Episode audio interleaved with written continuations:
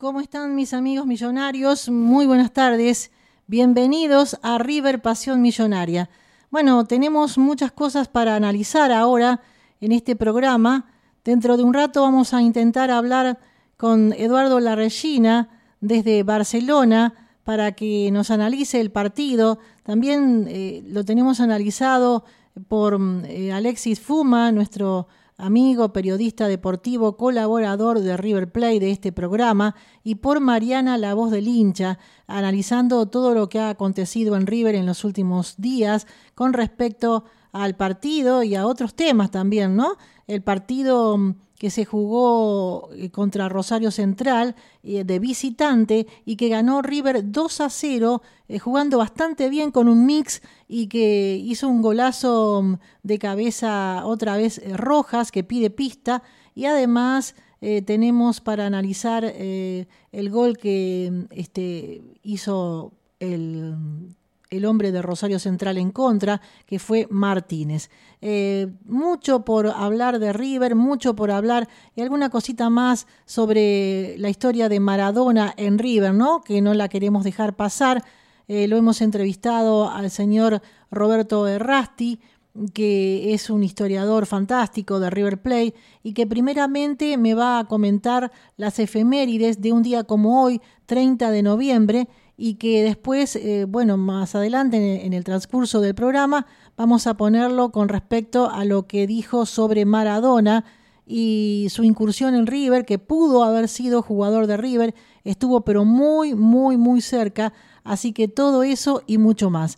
Eh, vamos a poner primeramente eh, lo que me dijo Roberto Errasti desde Colón, provincia de Buenos Aires, hace unos minutos nada más, con respecto a las efemérides, las efemérides de este tema de, mm, de Maradona, perdón, las efemérides de River Plate. En instantes nada más vamos a poner eso. Y tenemos también, eh, por ejemplo, algo al respecto sobre eh, el análisis del partido de eh, Alexis Fuma, Alex, que es nuestro periodista colaborador y amigo, así que también eh, tengo ganas de mm, eh, ponerlo ¿eh? ahora para que ustedes puedan también escucharlo.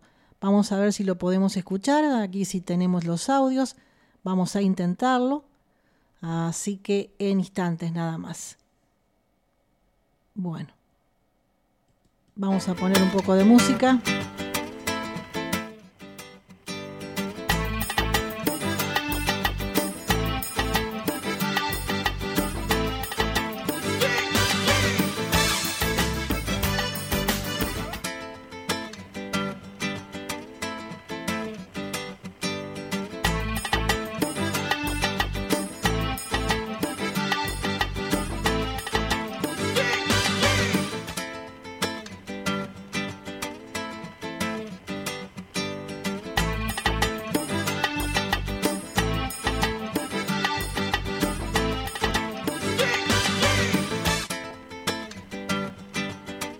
Estamos en River Pasión Millonaria y vamos a hablar con un historiador, con un historiador que hace muchísimo tiempo yo quería hablar y que me va a hablar muchas cosas muy interesantes. Primeramente, lo que ocurrió un día como hoy, un día 30 de noviembre en River Plate. Y vamos a presentar al historiador que es el administrador de la página de River Plate Tu Grato Nombre, Tu Grata Historia, el señor Roberto Errasti, que me habla desde Colón, provincia de Buenos Aires. ¿Cómo le va, Roberto? ¿Qué tal, Susana? Muy buenas tardes para todos, eh, la audiencia de ahí de San Nicolás. Somos vecinos, así que un gusto hablar con usted. Bueno, un gusto para mí también, ¿eh? ¿eh? Muchísimas gracias por acceder, salir al aire. Mi convocatoria es para dos cosas. Una, que me hable de las efemérides del día de hoy, por ejemplo, que ocurrieron con nuestro querido club River Plate, para este programa River Pasión Millonaria. Y después vamos a hablar de Maradona.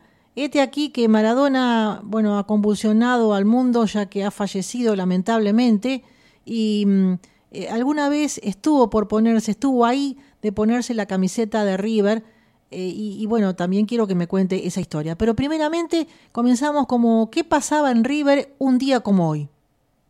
Bueno, eh, es así como usted dice, eh, en 30 de noviembre podemos rescatar eh, cuatro partidos eh, a lo largo de la historia. Hay más, pero bueno, estos son los cuatro partidos que por ahí considero más relevantes.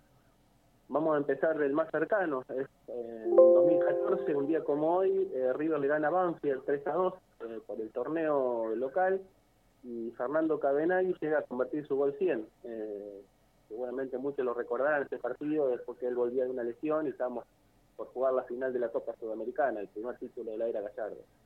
Muy bien. Yendo más atrás, eh, hace 40 años, un día como hoy, empezaban las finales del torneo nacional. Eh, River tenía que jugar con Newell's, estaba muy disminuido porque la selección se había llevado a cinco de sus titulares, eh, los que todos conocemos de la selección de Menotti, y tiene que jugar con varios suplentes. Y gana 3 a 2 ese partido de ida con un golazo de Alonso, que muchos veteranos lo recordarán, y dos de un chico que estaba empezando en la primera de River, eh, Roberto Gordon. Eh, sí, sí. de grandote, eh, que le decían Flash por la película que estaba en ese momento en boga en, los cines. Lo recuerdo y usaba patillas también. Exactamente, sí. Y era coloradito, el pelo colorado, me parece. Exactamente, grandote, buen físico, que luego las lesiones lo terminaron retirando muy joven. Sí, sí, pero anduvo bastante en River, ¿eh? hizo algunos goles interesantes. ese, día fue etapa del gráfico, digamos que, bueno, es el, el, sumum de un jugador de fútbol en esa época. Eh, y más atrás podemos nombrar dos partidos más. También eh, el año 75 River termina la primera ronda del torneo nacional con una goleada ante Albois, donde gana 4 a 1, eh, juega muy bien y la gente festejó no solo el triunfo de River y la clasificación, sino la eliminación de Boca que cae goleado por San Lorenzo en la bombonera y bueno, queda fuera de las finales. Entonces hubo doble festejo ese día. Y el último, eh, de la década del 60, 1969 más precisamente, un partido que mm, bastante polémico, que, fue, recuerdo que era muy negro en la historia de River, por otro de los famosos robos de esa época, que, siempre había problemas con los referees en las instancias finales. River juega con Unión en su cancha, un partido que aparentemente estaba a ser fácil, lo resuelve rápidamente, gana 2 a 0, pero un árbitro, un tal señor Roberto Cruces, que no arbitró más después de ese día, o casualidad, expulsa a nuestro mejor jugador, a Daniel Onega, eh, que no puede jugar las últimas fechas del torneo y se pierde la definición con Boca, que a la postre iba a ser campeón por dos puntos de diferencia. Esos son los cuatro partidos que de un 30 de noviembre podemos rescatar como los más importantes de arriba.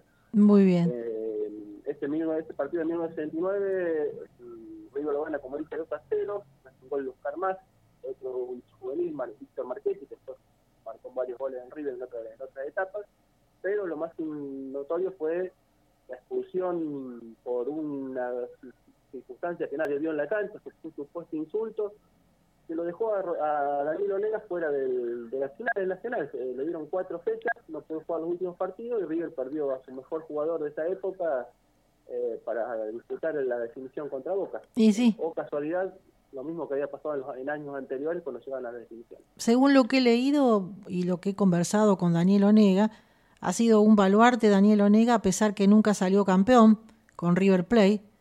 Y bueno, él me ha contado también toda esa historia y que le pusieron fantasma. ¿Quién se lo puso? Le pregunté yo. Y dice que se lo puso el relator de América, José María Muñoz, porque entraba a cabecear o entraba a hacer algún gol, ¿no? Con la zurda, a la derecha. Eh, no sé qué pierna utilizaba en realidad, creo que la zurda. Eh, bueno, y... era un, sí, sí, era, era una cualidad muy distinta a su, hermano Armindo, que después, eh, con los años, fue un caso raro de evolución, ya que pasó de ser un nueve goleador a hacer un 10 eh, con mucho manejo, digamos. Sí. Eh, una vez que, Armindo dejó River, que él quedó con la número 10. Eh, es un caso raro, digamos, de Daniel Onega, de la evolución como jugador. Pasó de ser un 9 goleador a ser un 10 lanzador. Claro, y hasta hoy en día es el goleador de la Copa Libertadores con 16 tantos, tengo entendido, y no lo han superado, no lo han superado todavía. Sigue siendo el goleador máximo en una edición de Libertadores Exacto. en 1976. Exacto. Y es el máximo goleador de River en, en Copa Libertadores. Exacto, sí, sí, sí, qué increíble, ¿no? Y bueno, para terminar, era que José María Muñoz, me contó él, que le puso el fantasma, como el fantasma Benito, que después hubo un 9 de, de, Vélez que le decían el fantasma Benito, porque entraba así, como sopetón de casualidad, de no de casualidad, sino como este un fantasma y cabeceaba y convertía y bueno, o entraba con la, la, zurda o la derecha y convertía. Realmente era un fantasma y se reía él, dice, porque me decía fantasma, me decían, dice, por... Eh, eh, este, José María Muñoz. Y todavía me decía, me contó Daniel Onega, que en la actualidad lo saludan como, ¿qué hace fantasma, fantasma Onega? Algo así. Así que muy, muy linda la anécdota. Exactamente, exactamente. Sí, sí, con Oscar Más formó una dupla que en esos años que lamentablemente no se pudieron coronar con un campeonato. Uh -huh. es la, la deuda, pero bueno, hubo varios factores que sería muy largo explicar. Sí, sí, en otra ocasión vamos a hablar de esos factores, Roberto por qué River no salió campeón por tantos años. Eh, no es que estemos llorando, sino que es la verdad, que es la verdad histórica. Y a mí, a mí me han contado en los últimos años, historiadores también, yo la verdad que no la sabía, que Alberto J. Armando, el presidente de Boca en esos tiempos, tuvo mucho que ver en esto que no salgamos campeones. Pero bueno, es harina de otro costal, lo vamos a hablar en otra oportunidad, porque ahora nos amerita el tema Maradona. Así que eh, terminamos con esto y vamos a arrancar con Maradona, ¿le parece? Bueno, bueno, eh, pasemos al tema Maradona entonces.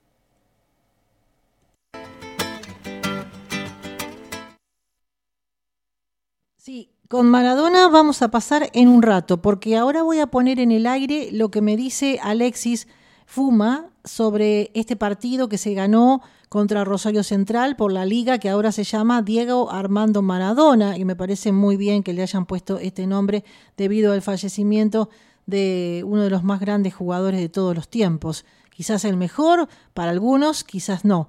Eh, bueno, entonces eh, nosotros como riverplatenses nos sacamos el sombrero, yo por lo menos eh, lloré, eh, cuando vi la noticia por televisión, no creía que iba a reaccionar así, porque realmente yo a Maradona últimamente no lo tenía, eh, no, no, lo consideraba muy bien debido a que siempre hablaba mal de River, este, eh, rechazaba firmar camisetas de River en un momento y bueno, despreciaba al club.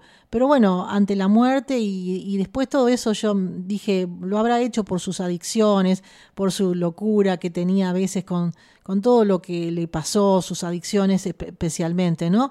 Eh, entonces digo, ¿por qué no ya eh, perdonarlo, ¿no? Porque ha fallecido y no se debe eh, tenerle bronca a alguien, este, a algún deportista porque haya em, desmerecido a nuestro club, a River Plate. Me parece a mí, qué sé yo, hay muchos hinchas que lo aman a Maradona y entre ellos vamos a tener a Eduardo desde Barcelona que me va a hablar de, él también y que me contaba que lo admiraba futbolísticamente. Yo también lo he admirado futbolísticamente, pero más admiro, por ejemplo, a Alberto Alonso futbolísticamente. Por ejemplo, para mí, a mi gusto personal, ¿sí?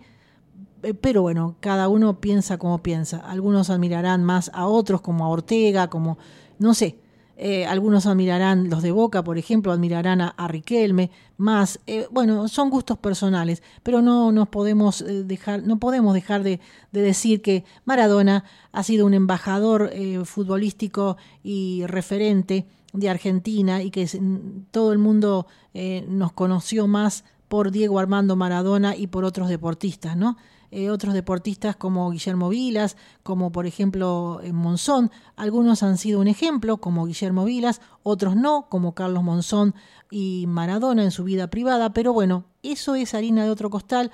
Eh, lo importante es eh, lo que han sido como deportistas que nos han encumbrado a lo máximo en, todos los países del mundo. Lo han llorado, pero en una forma increíble en todos los países del mundo, especialmente en Italia, en Nápoles, y bueno, y lo siguen llorando. Ahora vamos a poner, como yo les contaba, pasamos al tema River que le ganó por la Liga Profesional Diego Armando Maradona a Rosario Central con un equipo mix donde hubo figuras relevantes como Bolonia otra vez, un arquero que nadie creía que iba a estar entre este, los primeros puestos, vamos a decir, de, River en, en, éxitos, ¿no? Últimamente, y sin embargo le faltaba jugar. Está demostrando que es un muy buen arquero, que puede ser un muy buen suplente de Armani. Eh, por ahí se puso como la camiseta de Armani y se transformó, ¿no? Porque realmente ha sacado pelotas importantes y acá lo va a contar muy bien Alexis. Em, y, también este, ha sido figura Angileri, ha sido figura Sosa, eh, se ha destacado en este partido este, Prato, por ejemplo, hasta que le dio el físico, cuando yo estaba mirándolo por televisión, me di cuenta que Prato estaba mejor, mejor físicamente, corría más, em, tenía más, más llegada, eh, era un hombre que este, últimamente no estaba en condiciones físicas adecuadas, más con el físico grandote que tiene él, ¿no? Tiene que jugar, él dice, yo necesito jugar.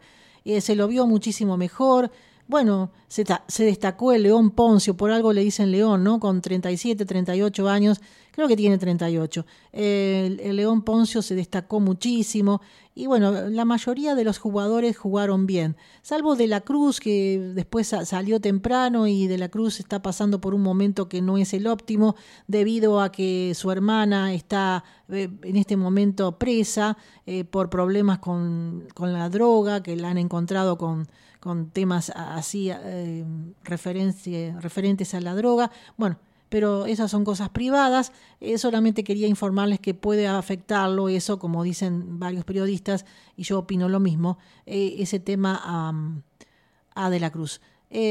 vamos a escucharlo a Alexis y luego seguimos porque quiero hablar con este, el señor mm, Eduardo desde Barcelona, Eduardo Larregina, que me va a pintar un panorama de lo que él eh, sabe de River Plate este, y también me va a hablar un poco de Maradona. Hola, ¿qué tal Su? Muy buenas tardes, gracias por la bienvenida, el saludo para vos como siempre y extensivo también a toda la gente de River Pasión Millonaria.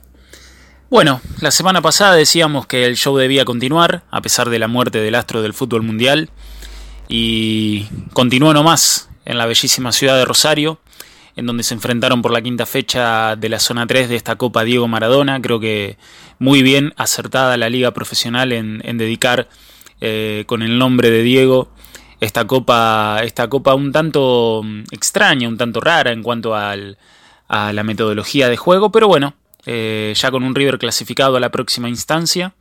Canallas y Millonarios ofrecieron un gran encuentro, admirable a los ojos, un muy buen espectáculo de fútbol, uno decía en su nota de opinión que, hace habitualmente que tanto Central como River siempre, siempre son de ofrecer un gran espectáculo deportivo, un partido de ida y vuelta, con mucha dinámica, con mucha presión, con mucho ataque por ambos lados, con dos arqueros que estuvieron muy atentos, más allá de los goles.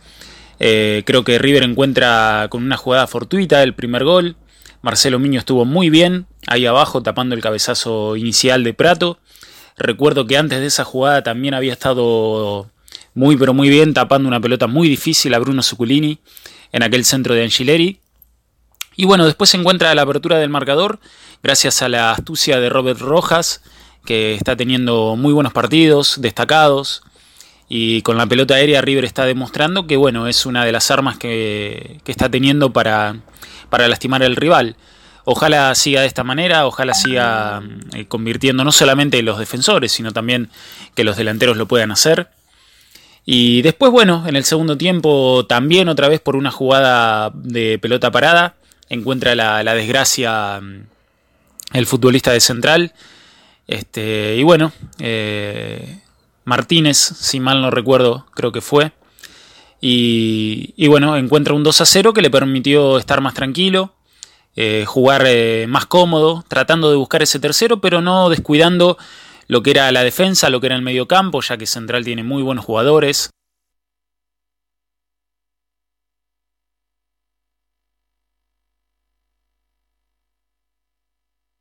Vamos a seguir con el relato de Alexis en instantes, a ver qué es lo que está pasando con Alexis, que eh, me estaba contando todo sobre River Play, ¿eh?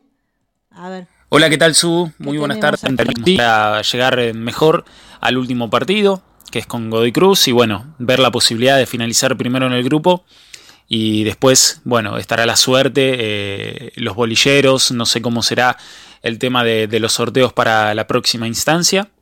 Y ahora a pensar en el martes, a pensar en mañana, en arrancar bien diciembre, un mes tan particular para todos nosotros los hinchas de River, hace casi dos años, con aquel triunfo recordadísimo por todos en Madrid, con un equipo que vamos a tener enfrente que, como siempre decimos, no hay que mm, descuidarse, siempre hay que estar atento a todo equipo brasilero, más allá de que venga golpeado, con altibajos.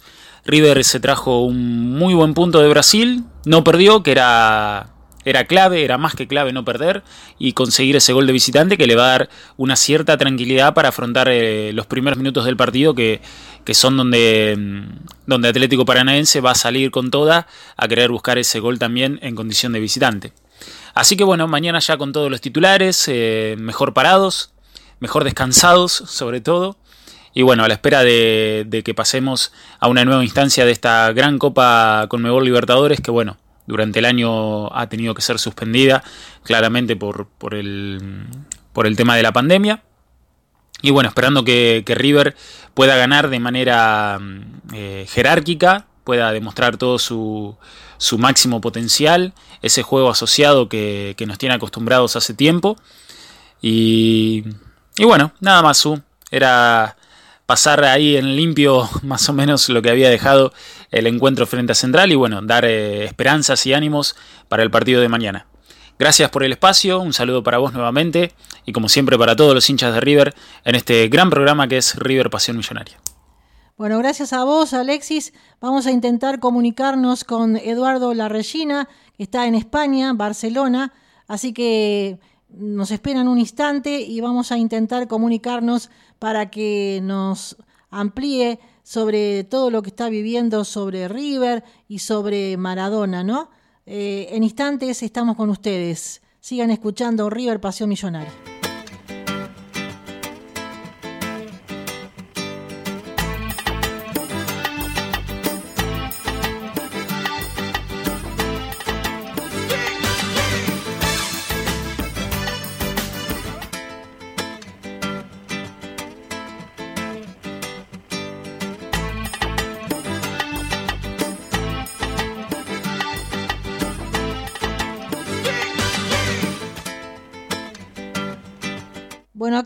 Tenemos la palabra del señor Eduardo, a ver si nos podemos comunicar.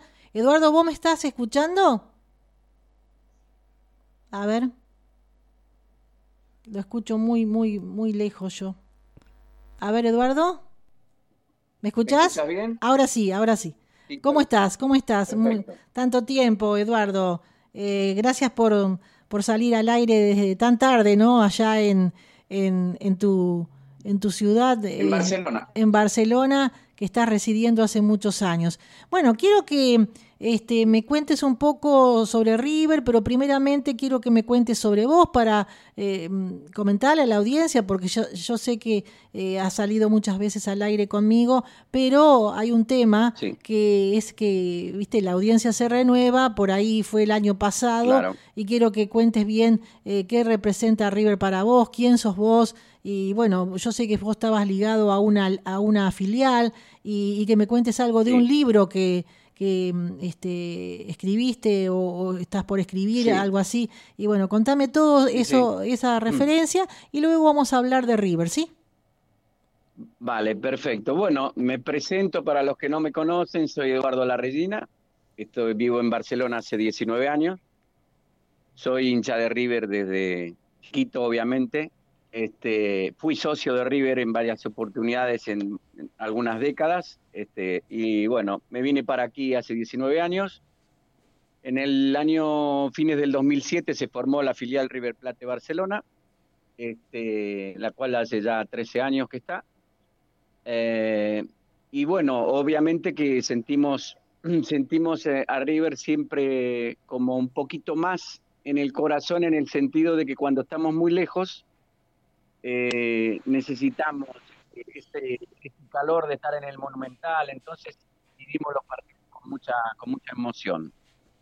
Lamentablemente este 2020 para todos no fue bueno y, claro, no nos pudimos juntar como, como solíamos juntarnos este, siempre.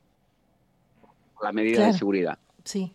Pero bueno, con respecto a, bueno, sí, hago un, un, antes de hablar de River, este, sí, el 3 de abril saqué un libro, que es una especie de crítica al sistema, a este capitalismo salvaje que estamos viviendo, para ver si, si arrimamos un poco de luz a la solemne oscuridad que reina silenciosa en los tiempos que corren. Eso es una barra del libro que digo yo.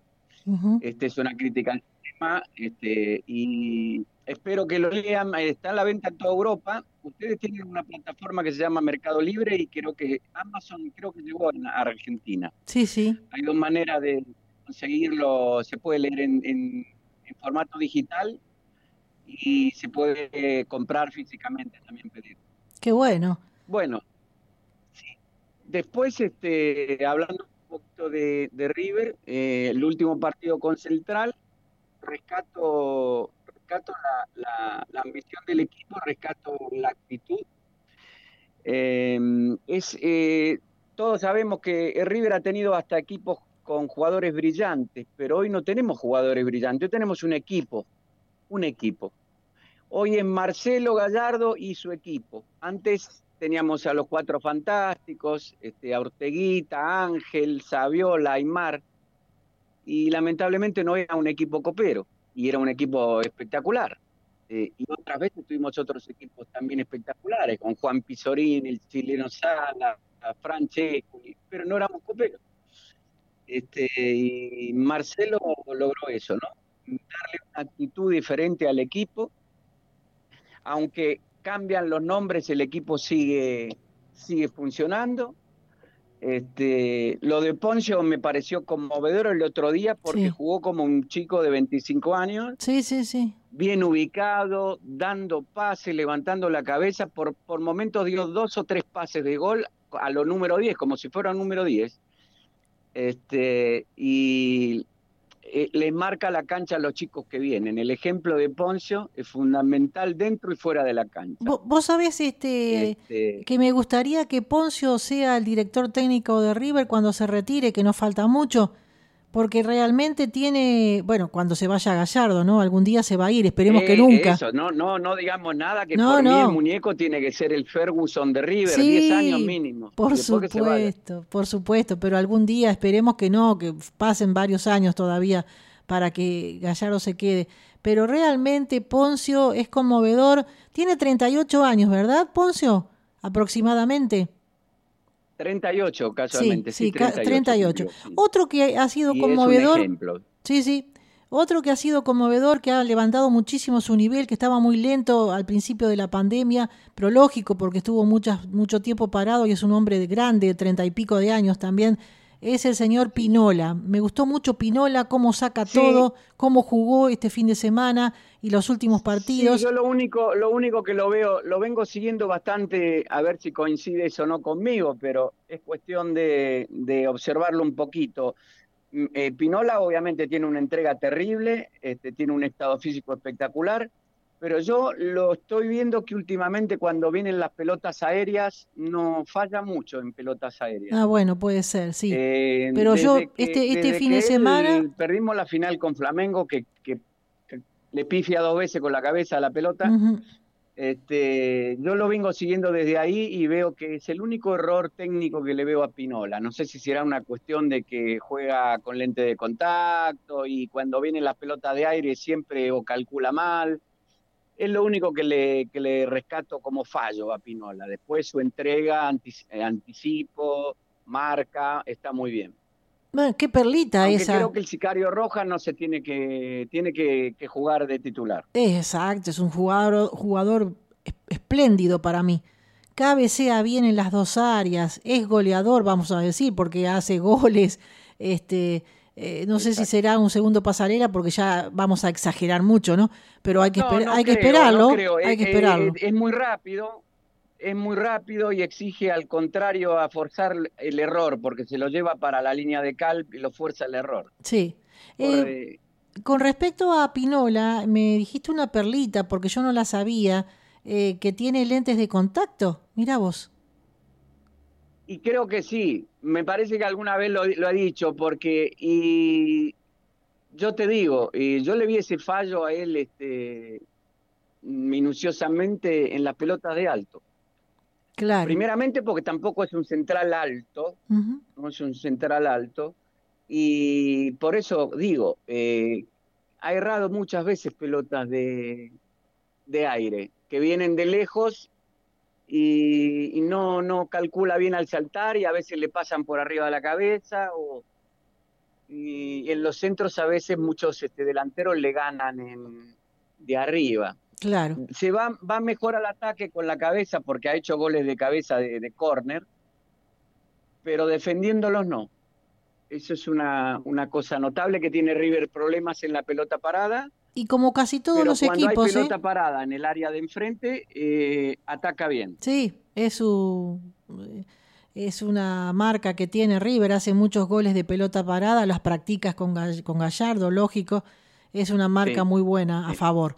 Eh, bueno, como todos los equipos, digo que en las pelotas paradas siempre eh, defeccionan por ahí, ¿no? Tienen defectos casi todos los equipos. Sí, eh, yo creo que, que, es el único punto que si podríamos criticar algo, eh, mm, decir, practiquen un poquito más la pelota parada en defensa, no en ataque, sino en defensa. ¿Qué te pareció Álvarez que lo pone en una posición sacrificada, pero que el pibe va, va, va y es un goleador, es, tiene que estar adelante de delantero, por algo es el goleador de la Copa Libertadores con cinco goles en este momento. ¿Y qué te pareció Sosa, otro chico que lo pone en cualquier puesto y bueno, y, juega bien?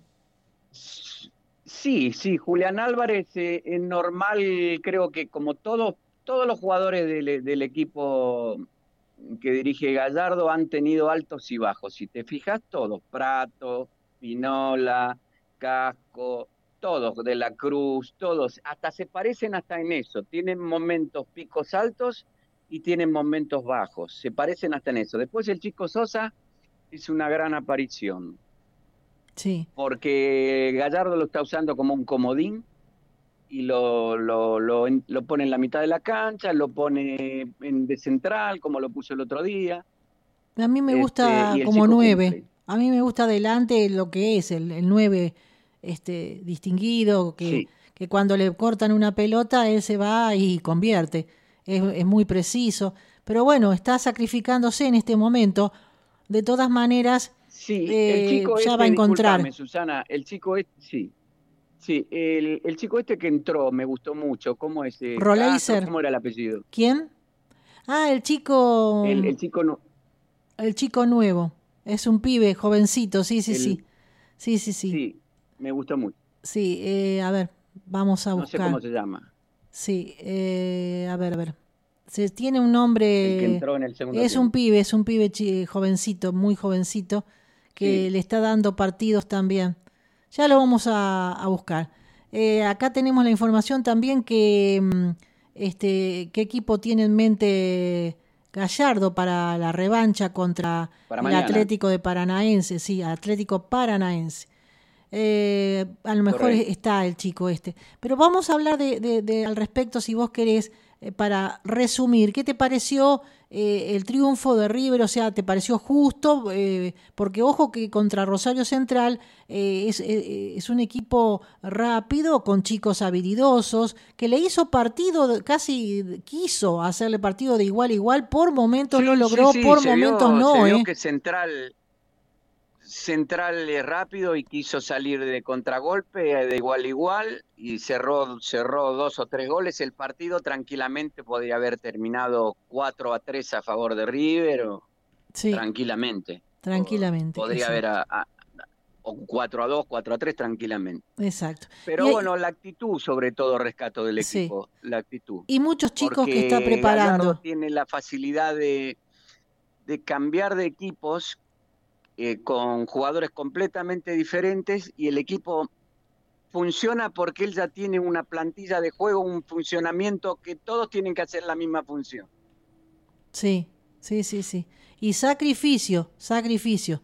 Eh, co- correr. exacto. Me no hace- corre no juega. Me hace acordar a la Bruna cuando empezaba y que se decía que este sacrificio, eh, el que no se sacrifica eh, no va. Y no lo quería el Beto Alonso hasta que se cerraron en una pieza, discutieron y se hicieron amigos y eh, fue segundo padre para el Beto Alonso, porque el Beto Alonso no se quería tirar a los pies. Entonces dice, pibe, vos cuando te tires a los pies con la habilidad que tengas, dice, vas a, vas a ganar algún campeonato, vamos a lograr algo. Y bueno, le hizo caso porque me acuerdo que le quería traer a Rivelinho. River estuvo preguntando muy cerca de Rivelinho en ese entonces. Y en este caso, Gallardo tiene una actitud parecida, a pesar de tantos años que han pasado y que Gallardo no puede saber, lo habrá leído, ¿no? Pero tiene una actitud parecida a la Bruna que los hace sacrificar, como lo hace sacrificar a Álvarez y a Sosa, y porque a Sosa le dijo también, pibe, si vos querés jugar, acá hay muchos cinco. Eh, tenés a Enzo Pérez, tenés a Zuculini, otro que anda muy bien y hace mucho que no jugaba. Eh, y dice, y tenés a, otros pibes. Eh, bueno, sacrificate en otro puesto y yo te voy a dar la oportunidad. Y así le pasó, ¿no? Y bueno, la Bruna hacía lo mismo. Muy buen partido de Zuculini. Sí, sí, muy bueno. Y eso que hace mucho que no juega, a veces ni aparece por meses, ¿eh? Zuculini. Pero es un gran jugador, yo lo recuerdo de Racing, muy buen jugador. Eh, escúchame, eh, te voy a cambiar un poquito el, ángulo de la información para comentarte que tengo una noticia acá, que es Coco se fracturó la clavícula jugando contra Boca y será baja hasta el año que viene. Pobre Coco, yo pensé que se iba a hacer... yo lo estuve mirando el partido, lo estuve mirando el partido y primero no pensé que era para mucho, pero si Coco pide el cambio, digo, es que se jodió realmente. ¿Qué problema tienes, Coco? Qué lástima porque ha sido eh, un gran baluarte para River. Lástima que se fue de River para entrar en News y vos sabés que News este, no le va a dar títulos. Eh, últimamente se creyeron ellos que iban a tener algunos títulos, pero ya quedaron afuera de este campeonato.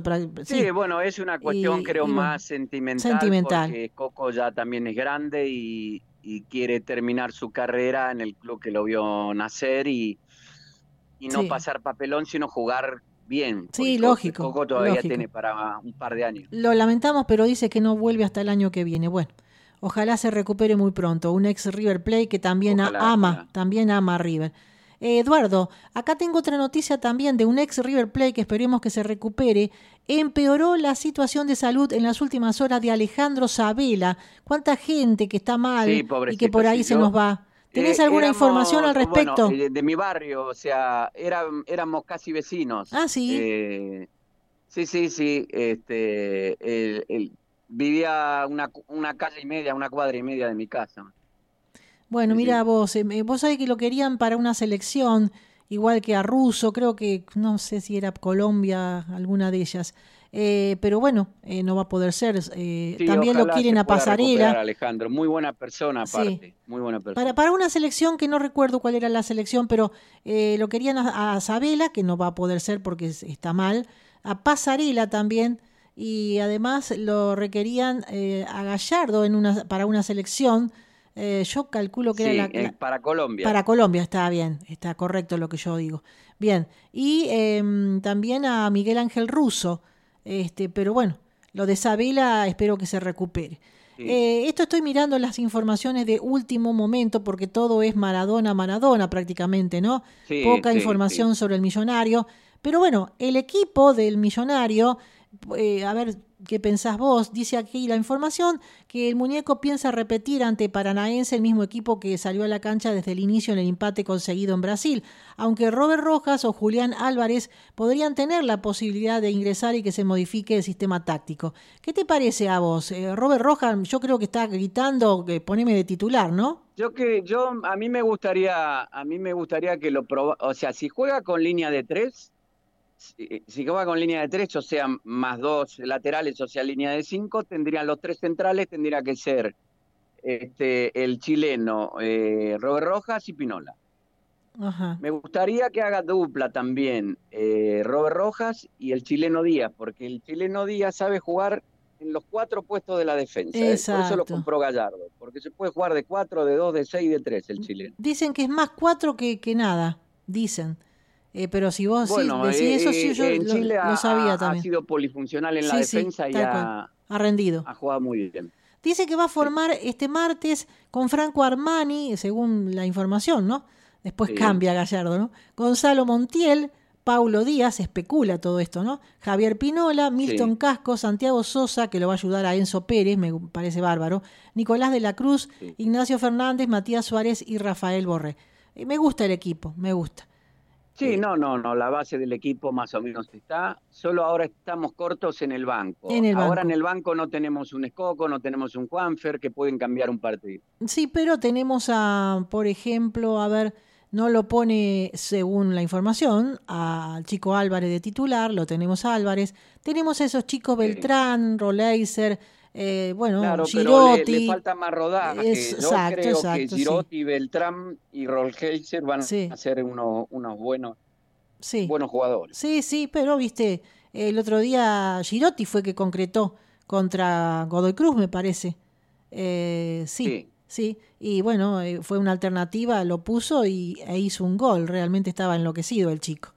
Es muy bueno eso. bueno, eh, vamos a ver qué pasa. Vienen con un, están con un 1 a 1 contra Paranaense y el, gol de River vale doble, pero no hay que confiarse porque el Paranaense le hizo un gran partido, eso que estaba disminuido y ahora va a venir disminuido también porque todavía se están recuperando del COVID el arquero titular, eh, el, la estrella de ellos también se están recuperando y no pueden jugar. Eh, pero viste cómo es esto. De todas maneras, yo pienso que como el césped sintético no lo perjudicó siempre a River allá en, Brasil con este césped que tiene el paranaense. Sí, sí, es una cancha difícil esa para jugar. Yo creo que sí, fue por eso, que tal vez River lo podría superar eh, porque se quedó con la bronca Gallardo el otro día contra Atlético Paranaense porque se podría haber ganado. Se empató en el último minuto se podría Haber ganado y recordemos que en la recopa del año pasado le ganamos tres, hicimos tres. Exactamente. Bueno, tengamos fe que, que todo va a andar bien. Bueno, em, a ver, acá dice que cabe destacar que el plantel quedará concentrado este lunes por la noche en el Hotel Faena de Puerto Madero, post entrenamiento vespertino, y este martes cerca de las 17 partirá hacia el Libertadores de América, o sea, la cancha de Independiente, con el objetivo de meter a River Plate nuevamente entre los ocho mejores equipos del continente. ojalá creo se dé. que ojalá, ojalá se dé, ojalá se dé, pero creo que es una de las zonas más accesibles para llegar a la final de este año. ¿Sí? Si se da, River tiene que llegar a la final. Decime con quién juega las próximas Acá Mariana, eh, es una... Podríamos enfrentarnos contra el ganador de eh, contra Nacional o contra Independiente del Valle. Sí, vos sabés que Mariana es una señora que sabe muchísimo de fútbol y yo la puse como la voz del hincha de Buenos Aires. Le tiene miedo un poco, o tiene resquemor contra eh, Independiente del Valle. Dice que son muy buenos jugadores. No, bueno, lo, lo, el, el, recuerdo que tenemos, que también por eso lo compramos a, Mina, eh, cuando River tuvo 26 opciones de gol en el Monumental y ganamos solo 1 a 0 con un gol de Alario. Sí, y, que quedamos afuera. porque ellos, ellos ganaban 1 a 0 y sobre la hora había hecho un penal mal tonto este Balanta y nos dejaron afuera sobre la hora. O sea, ellos hicieron 2 a 0 y River ganó 1 a 0 teniendo 26 opciones de gol. Claro. Que Mina jugó un partidazo, después ahí a River un tiempo. Recuerdo, un día lo agarré este, al presidente. Ese es el antecedente amargo contra Independiente del Valle. Sí, un día lo agarré al presidente de River, este, lo llamé y le digo, presidente, vamos a hacer una nota. Y me dice, estaba en el auto haciendo eh, un trámite, dice, me voy ya para firmar todo con Mina, eh, con el jugador. Bueno, dame 10 eh, minutos, eh, puedo salir al aire. Y salió al aire, tuvo la deferencia. Y bueno, y ahí me fue contando que iba a firmar Mina, yo estaba muy contenta, pero claro, no resultó como nosotros preveíamos, le pesó la camiseta, me parece, a Arturo Mina. Sí, claro, Me parece que sí. Pero bueno, no, no rindió con la, con la categoría que tenía en Independiente del Valle. Es cierto. Bueno, acá seguimos con la información. Bolonia, tres partidos seguidos y vaya invicta, Eduardo. ¿Eh? Muy bueno eso. Está muy bien, está muy bien porque necesita un, arquero que juega cada, cada muy, muchos meses, este, que tener una seguidilla de tres partidos eh, está muy bien, este, se lo merece Bolonia. Es cierto. Eh, otros títulos que quiero analizar con vos y cerramos eh, y nos reencontramos el próximo lunes, si Dios quiere. Eh, Rojas se metió en un podio histórico de River A pesar que lleva muy poco, muy poco tiempo en el club, el paraguayo ya es el tercer máximo goleador de aquel país con la banda roja, luego del tanto de cabeza que convirtió en la victoria frente a Rosario Central. Es una referencia que hace un diario de Paraguay, ¿eh? por eso dice aquel país. ¿eh? Sí, no, el nivel de Rojas este, e, es indiscutible. Sí. Y ah. tiene, que, tiene que ser titular. Quería hacer una mención, ya que estamos, porque el, el el fútbol está un poco triste, ¿no? Ha muerto Maradona. Sí. Yo te quería, eh, perdón, quería terminar con, con, lo de River y después te iba a preguntar al respecto. ¿Puede ser? Eh, la ah, última información para, para no mezclar. Eh, después nos dedicamos a Maradona, sí, después eh, vos hablas de Maradona, eh, corto con vos, y Roberto Errasti, eh, que es un historiador, muy, un fantástico historiador, que vos lo conocés. Sabe mucho de River, sí. claro, también me hace este, un raconto sobre esa historia del pase frustrado a River Plate y habla de ah, Maradona. Ah, sí, sí, sí. Bien. Los convocados para la revancha ante Atlético de Paranaense, aquí tenemos la lista, la vamos a decir rápidamente. Armani, Boloña, Germán Lux, yo no sé si Lux para qué está realmente, porque no puede. Yo creo que no, no puede jugar más en River, pero bueno, eh, es un muchacho que aporta mucho. Aporta mucho este cariño, mucho empuje. Sí, sí, sí. E, es una es una, una persona que desde, el banco eh, pone para el equipo, sí, apoya mucho al equipo. Sí. Eh, Paulo Díaz, Gonzalo Montiel, Jorge Moreira, que ha regresado el otro día, jugó bastante bien después de mucho tiempo, el paraguayo contra Rosario Central. Eh, ahora está en la lista de convocados. Un preciso en los pases a Moreira, pero, pero bueno, claro. Pero es cuestión de. Le faltaba fútbol porque vino y se lesionó. Lógico. Estaba teniendo una buena pretemporada y se lesionó. Exacto. Jorge Moreira, Milton Casco, Fabricio Angileri, Javier Pinola, Robert Rojas, Enzo Pérez, Leonardo Poncio, Bruno Suculini, Santiago Sosa, Ignacio Fernández, Nicolás de la Cruz, Jorge Carrascal, jugadorazo Jorge Carrascal, ¿eh? Lo tiene muy en cuenta, va a ser titular en cualquier momento, ¿eh? Jorge Carrascal. Lástima que lo expulsaron en la liga, pero en la Copa puede jugar. Julián Álvarez, Lucas Prato, Rafael Borré, Matías Suárez y Federico Girotti. Esos son los convocados para jugar eh, la chance de pasar a otra ronda contra Atlético Paranaense este martes. Bueno, ahora sí, si te parece, eh, decime sintéticamente eh, ¿Qué te parece este tema de Maradona, el fallecimiento? Bueno, lo que fue Maradona para vos como hincha de River. Sí, primero, primero es, yo tengo entendido que cuando casi pasa River, este, hubo una reunión con el presidente entonces Aragón Cabrera y él le planteó que quería ganar más que el Pato Filioli y Pasarela y eso fue quizás el detonante sí, sí. de que la discusión con Aragón Cabrera y se enteraron los bosteros y se eh, empeñaron hasta media cancha para contratarlo. Eh, Boca quedó muy mal económicamente después de Maradona porque hizo todo lo posible para sacárselo arriba. Sí, así me contaba eso, Rasti. Sí, sí. Eso aparte, ¿no? Después, este, yo creo que cualquiera de nosotros que pateó una pelota de chiquito y se imaginó ser un jugador, también se imaginó ser Maradona y todo lo que hizo Maradona desde el fútbol. Eh, aparte, yo creo que es indiscutible su, eh, su personalidad como jugador. Cometió errores en la vida como cualquier persona, pero por lo menos siempre dio la cara y lo dijo de frente.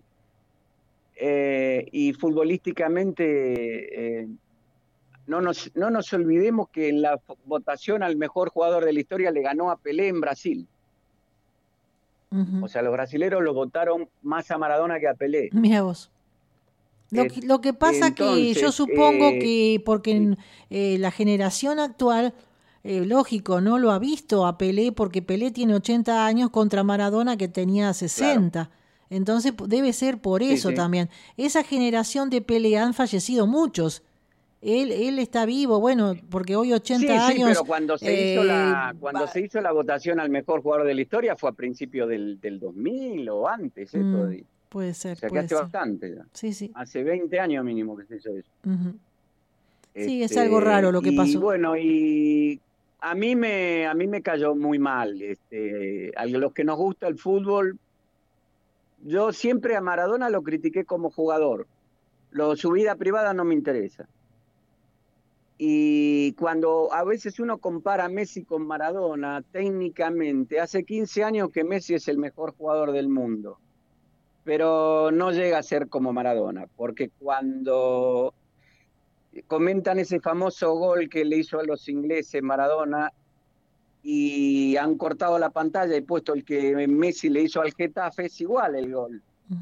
Pero yo digo, no es igual, muchachos, no es igual porque Messi se le hizo al Getafe en la Liga Española y Maradona se le hizo a los ingleses en semifinal, los echó del Mundial y en el mismo partido les hizo la mano de Dios. Y los, ingleses, y los ingleses tenían un equipazo extraordinario, diría Fernando Niembro. ¿Cómo no? Gary Liner, que tenían un, equipazo extraordinario. Pero sí, unos monstruos. Este, entonces, eh, mm, yo creo que lo que hizo futbolísticamente Maradona, no hay nadie que lo iguale. Este, después, como persona, pudo haber cometido errores como cualquiera pero a mí me interesa el jugador de fútbol. A los que nos gusta el fútbol, yo me fijo lo que juega el fútbol. Sí, seguro. que jugó este muchacho. Seguro, seguro. Fue lo demás. Sí, por supuesto. Lo que pasa es que el hincha de River por ahí hay muchos que lo quieren, muchos que lo quieren y otros que no. Eh, yo en ese momento no lo quería mucho últimamente, hasta que lloré el otro día, lloré desconsoladamente, como si hubiera sido un, yo también lloré, Susana, y creo que pariente. parte del folclore. Pero ¿sabés por qué? Porque él rechazó, rechazó firmar este camisetas de River y lo he visto. me quería, me quería referir. Lo, he visto por la tele que lo ha hecho. Sí. Claro, pero cuando él hablaba en contra de River, forma parte del folclore. Y puede ser, puede ser. Seguramente alguien nos va a contar a, Daniel Pasarela la información. como nadie la, y defendió como nadie la camiseta de River. Exacto. Y era hincha de boca. Y un hincha de boca nos mandó al descenso. Sí. Pero cuando el jugador es profesional y se forma en una institución, se hace de esa institución. Nacho Escoco era de River de, pequeño. Y fíjate cómo, cómo, cómo se formó Newell y volvió a Newell. Es hincha de Newell. Es hincha de Newell, pero ama a River también, ama a los dos clubes. Lo ama. Claro, pero hay, pero hay fotos de, de Coco, de chico con la camiseta de River. Sí, sí, porque los padres son de, eran y hay declaraciones de Maradona de, a los 18 años, que él era hincha de Independiente, que iba a la tribuna de Independiente y que su ídolo era Bochini. Sí, sí. Por eso uno dice, ¿cómo puede ser? ¿Viste? ¿Cómo qué cambio? Por eso te. Y bueno, esto puede ser porque el folclore del fútbol es así. Y los ídolos de Boca nunca salieron de Boca, porque Riquelme y Maradona salieron de Argentinos Junior y Palermo de Estudiantes. Boca no tiene ídolo del club. Claro, claro. Nosotros estamos llenos de ídolos del club. Puede ser. ¿Me entendés? Pero Maradona, o sea, eh, eh, ¿quién puede negar también que no es hincha del Napoli? Con todo lo que le dio al Napoli. Lógico, sí, sí. Yo conozco Nápoles, he ido cuatro o cinco veces y te aseguro que allá es, un dios. Sí, sí, sí. Nombras a Maradona Sin ninguna duda. es algo impresionante. bueno, Eduardo, una, una, sola cosa te voy a decir nada más. ¿Cómo no?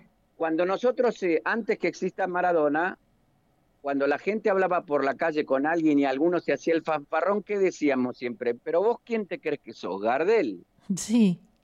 Bueno, de que salió Maradona lo tapó a Gardel. O sea, cuando una persona llega a meterse en el lenguaje popular y decir, ¿vos quién sos? Maradona. Es que superó la frontera, Susana. Sí, sí, sí. Superó la frontera.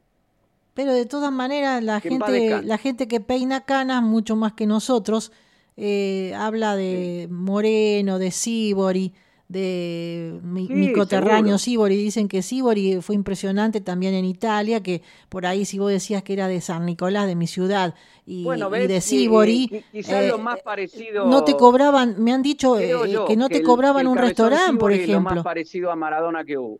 Eh, Sibori, sí. Sí, sí, yo he visto videos, ¿no? Porque no, no, no, no lo he visto porque no, no, no tengo edad para, para haberlo visto. No, yo lo he visto en filmaciones también. En videos. Eh, extraordinario, no, vos tampoco. Extraordinario lo de lo de Sibori. Pero la gente grande va a decir Sibori. Eh, bueno, de cada uno, viste, con su con su historia, con su generación. jugar y driblear y, hacer este, cosas extrañas con la pelota, a Sibori es lo más parecido que he visto a Maradona. Mira vos. Y con respecto a la última que te pregunto, Alberto Alonso, que lo has podido ver, eh, porque yo lo tengo muy, muy bien catalogado. para mí, a ver, por algo al Beto se le decía el pele blanco. Sí. Y hay una historia ahora que te, te, la cuento rapidita, porque hay un señor que ha hecho un video, me cuenta acá el señor este, Errasti, que sobre, eh, se cumplen muchísimos años, no sé cuánto, ahí me, lo comentó eh, el señor Errasti, sobre el gol que no pudo hacer Pelé este, en la selección brasileña. Sí, correcto, a Independiente cuando le, le hizo un siete, le hicieron siete goles a Pepe Santoro. Bueno, ese gol se ha perdido, pero lo, hay, lo ha mm, digitalizado eh, con la ayuda también de, del hijo de, del Beto Alonso, este, un señor que lo tengo ahí en el celular, ahora después te voy a comentar, voy a comentarlo en el aire, eh, este, que dice que lo, lo, tendría que entrevistar yo, y me pasaron el, número para entrevistarlo en la semana. Eh, va a contar cómo fue esto de que digitalizó ese gol y lo va a subir a todas las redes. Y el Beto Alonso ah, sabe todo esto y parece que lo ha ayudado eh, el hijo y del Beto y, bueno este el Beto va a tener eh, su recompensa no una estatua tal vez pero esta recompensa porque ese gol que le hizo a, Independiente, al Pepe, al Pepe Santoro, que me dijeron que no quiso este, salir en, el audio eh, porque, claro, se sentía afectado, se lo hizo a él al, gol, ¿no? Yo creo que la, em, la, San Martín se tendría que llamar Norberto Alonso. Sí, lógico. Esto va a pasar después de la pandemia, se van a arreglar muchas cosas. Madeo Carrizo, que hay que hacerle el homenaje. Carrizo, la Belgrano, que sea Carrizo. La Belgrano que sea de Carrizo, por ejemplo. Y bueno, ese gol, como te decía, eh, em, fue un gol extraordinario que no lo hizo ni Maradona. Sí, sí, sí, sí, este extraordinario porque viene un pase cruzado, sale Santoro y él, él se va por un lado, la pelota por el otro la pelota se va afuera como si al saque de meta y él la corre y en ángulo cerrado le pega y la pelota entra al lado del palo y la de Pelé se fue al lado del palo. Vos lo has leído esto, ¿no? Es igual la jugada, igual la jugada. ¿Lo has leído? Porque vos sos joven. No, lo he, lo he, visto. Ah, yo lo he, lo he leído. Yo, yo, he visto el gol, de, el gol que erró Pelé y vi en, blanco y negro, vi el, del Beto. Ah, ah lo, de Pelé sí lo he visto, pero lo del Beto no lo he visto. Dice que se había perdido esa imagen, aunque casi ni se ve. Se había perdido, sí, pero también hubo un foto, había un fotomontaje, también hubo mm, en secuencias fotográficas también estuvo. Bueno, pero ahora va a salir gracias a un señor que lo tengo ahí, que ahora voy a mencionar lo que me contó Roberto Rasti, y que, bueno, tengo el teléfono como para llamarlo y en estos días y, y que me cuente toda esa historia. Bueno. Yo recuerdo una genialidad solo del Beto en cancha de Vélez, hace muchos años, en la década del 70. Para Vélez jugaba un tal Pedro Larraqui que pegaba, un 5 que pegaba. Jugador bárbaro. Sí, que bueno, entonces resulta que el Beto recibe la pelota eh, en, la, mitad de la cancha de aire, una pelota de aire, la para de pecho, sale un, uno de Vélez, se la levanta de taco por arriba de la cabeza. La pelota no cae todavía al suelo, le sale otro y también se la levanta por arriba de la cabeza. La pelota no cae al suelo, sale la Raki, se la levanta de taco por arriba de la cabeza y le metió un planchazo a la Raki que lo enterró en la mitad de la casa. Pero el Beto le levantó la pelota, tres tipos seguidos por arriba de la cabeza. Sí. Bueno, el, Beto era eh, eh, impresionante. A mí me parece que el Beto no ha triunfado tanto como Maradona porque estaba Maradona, Bocini y el Beto. Y a mí me daba muchísima bronca porque el Beto era un genio. Y bueno, Maradona, Maradona. Pero aparte que porque... el Beto no llegó tampoco a eso, porque ya estaba en el, o sea, el Beto en el 78 y Maradona era un, un pibe de 16 años. Exacto, y exacto. Alonso ya, era grande. Bueno, pero hay un tema también que para mí eh, fue que fue al exterior, eh, estuvo un año, se volvió de Francia, del Olympique de Marsella, me parece que lo habían vendido. Estuvo en Vélez, jugó bastante bien en Vélez, hizo goles, después volvió a River con Santilli. Eh, bueno, y además eh, con Menotti en, la, Coste lo puso a, lo, lo impuso al Beto, pero el Beto estaba pasando por un momento excepcional en el 78, el 77, 78 fue excepcional todos esos años. Y, bueno, hubo bueno, dos que quedaron afuera de la lista de Menotti, que habían jugado y después eh, en la preparación y después quedaron afuera, que fue el negro JJ López y Maradona. Sí, nada menos. sí. Y después cuando quedó afuera... Pero haber jugado tranquilamente, en vez de Omar La Rosa, yo lo, hubiera llevado a Maradona, sí. que tenía 16 años, y, y, JJ podía jugar tranquilamente. Tranquilamente, sí, eh, sí, lo discutíamos mucho, estábamos mal los hinchas de River y muchos otros hinchas porque estaba Ardiles que pero eh, decían que no iba a hacer nada y sin embargo Ardiles fue un ocho excepcional que después fue vendido a Inglaterra junto con Villa. O sea, jugó muy bien, jugó muy bien, pero si se lesionaba Ardiles, ¿quién, eh, ¿quién, era el ocho mejor de la Argentina en ese momento? Y el, que, el que quedó afuera era Botanís, que creo que en ese tiempo fue de River, estaba, estaba en Unión de Santa Fe, creo. Botanís, fueron tres los que quedaron afuera, Botanís, este, Maradona y otro más, que no recuerdo en este momento. Sí, sí, ahora no, no, ahora no recuerdo otro más, pero bueno, eh, JJ eh, también jugó partidos y, quedó fuera. Sí, sí, sí. Ah, el que quedó fuera fue el Loco Gatti. Eso fue antes, antes me lo contó Filiol a mí.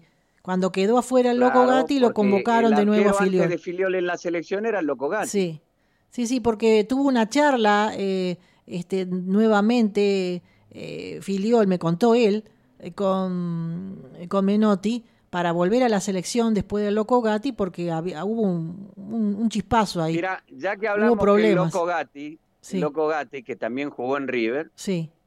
Este, cuando la anécdota cuando el Loco Gatti dice ¿Quién, con quién vamos a jugar con Argentino Junior y el pibe ese ah el gordito ah, sí. y el gordito dice le metió cuatro cuatro, y si, no, si te acordás bien y ves el video le gritó los cuatro goles a la hinchada de Boca y para mí es, clarísimo que en ese momento Maradona era de Independiente. Y claro. no, no le va a gritar los cuatro goles a la, a hincha de Boca. Y viste cómo es una cosa que uno no, inentendible.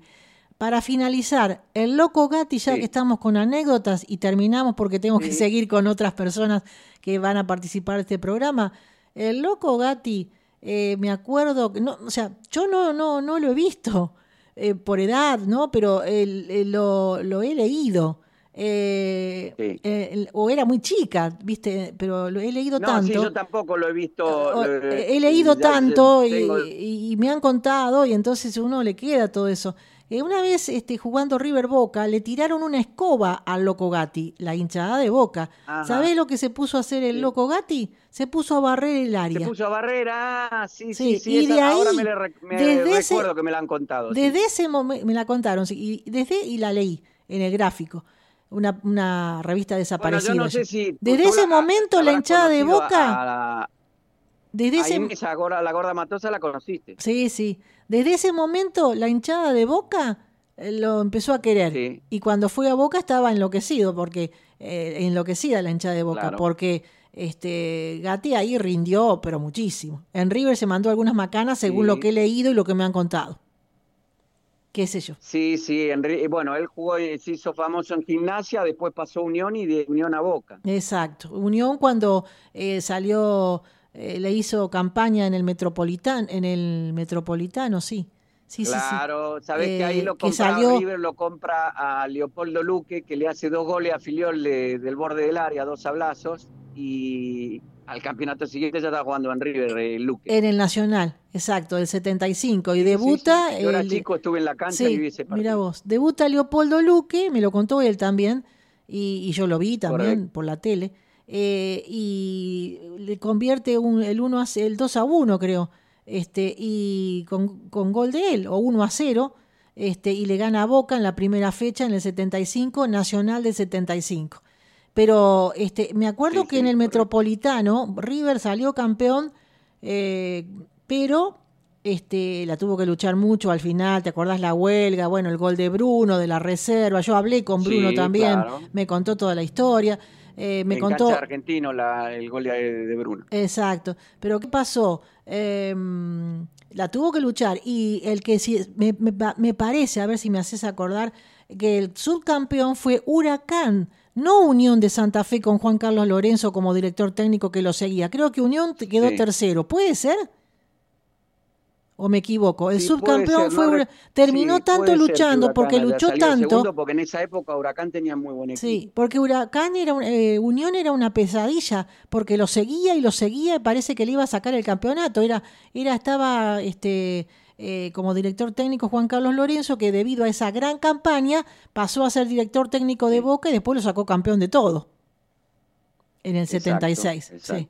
Qué historia. bueno, ¿cómo nos prendimos con la historia? qué, lindo, qué lindo. Bueno, Eduardo. Hay muchas cosas.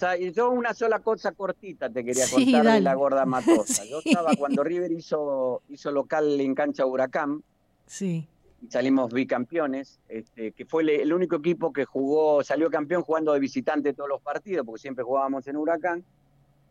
Eh, ¿Vos en qué año? ¿En el 77? Este, ¿En el 77 me estás hablando? En el 77, que jugaba Marchetti y el Beto sí, no Víctor Rodolfo Marchetti. JJ eh, Merlo Marchetti. ¿Vos me vas a contar una anécdota de Marchetti o, no? ¿De qué? De, no, no, no, de, la, gorda, Matosas. ah, bueno. Sí, sí, era, era un partido contra Gimnasia y entonces se va el 9 solo de gimnasia contra Filiol y suena un pito del árbitro. Entonces sí. Se da vuelta el, jugador y dice, ¿qué cobras? Y el árbitro dice, yo no fui. sí, ya la Al rato otra vez se va otro delantero de gimnasia y suena otra vez un pito. Te referí. Sí. Y, pero ¿cómo puede ser? Y entonces, y otra vez, y, a la tercera, pita vez, la tercera vez que sonó el pito, paró el partido el árbitro y si vos sabes conocer la cancha de Huracán, la platea está pegada al campo de juego. Sí, no la conozco. Platea. Sí, sí, de los costados. Bueno, y era la gorda que tenía un pito de referí y paró el, paró el partido tres veces. Yo estaba en la cancha, fue espectacular. La risa de la gente. Le fueron a sacar el pito con la policía, ella se paró en la platea, la hinchada gritaba y pegue, gorda, pegue, y ella bailaba tocando el pito de la... O sea, fue sí, una anécdota Impresionante. Para despansarse de la risa. Bueno, Eduardo, seguiremos con las anécdotas el próximo lunes. Ha sido, pero maravilloso hablar con vos y recordar tanto eh, que uno está sufriendo con esto de la pandemia y bueno, me hiciste olvidar por un tiempo, unos cuantos minutos y vos también seguramente que en España está la cosa difícil este, pero, esperemos que con la vacuna todo mejore, ¿no? Está un poquito más controlado ahora que yo que estoy en Barcelona y Madrid, un poquito controlado, está aumentando muchísimo los datos eh, de contagios en el País Vasco y en, en Andalucía, en Sevilla, Granada, Málaga. Claro, eh, que está controlado, pero bueno, el tema es que el virus existe y hay que ponerse la vacuna, así que hay, a esperarla, que falta poco. Bueno, Eduardo. Poco, esperemos. Eduardo, te agradezco un montón, fue re lindo hablar con vos eh, de tantas anécdotas, tantos recuerdos que nosotros o hemos leído, lo hemos visto de chiquitos o lo hemos visto de grande. Eh, increíble. Y vos más que ibas a la cancha, más seguido que yo, nada que ver. Eh, yo lo veía mucho por la tele o... Yo empecé a ir a la cancha a los 10 años. Claro, claro o me escuchaba todo por la oral deportiva y tenía el oído ahí y sí, Era la época que escuchábamos por la radio. Claro, claro. Bueno, Eduardo, eh, te dejo porque vamos a seguir con otras personas que han hablado para este programa y muchísimas gracias por tu análisis y esperemos que River se clasifique este martes contra Atlético de Paranaense a la próxima ronda. Bueno, Susana, yo te agradezco también. Eh, me alegro de escucharte, de, mandar a todos tus ponentes. Este, y ojalá, bueno, esto le anécdota y que podamos darnos un abrazo, un abrazo que hoy, hoy en día no nos podemos dar. Bueno, un beso grande.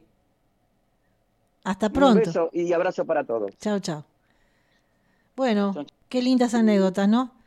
Vamos a seguir Vamos a seguir con River Pasión Millonaria un ratito más porque tenemos los goles tenemos todavía de Hernán Santarciero que me los ha cedido gentilmente como todos los lunes últimamente. Y también tenemos la voz del hincha que no podía faltar. Y después para terminar, el señor Roberto Errasti hablando de Maradona y su anécdota sobre que estuvo por llegar a River Plate. Los dejo en compañía de estas anécdotas y me despido porque ya hemos hablado prácticamente todo de River, pero no se vayan porque está la voz del hincha que analiza el partido que se jugó el otro, día contra Rosario Central.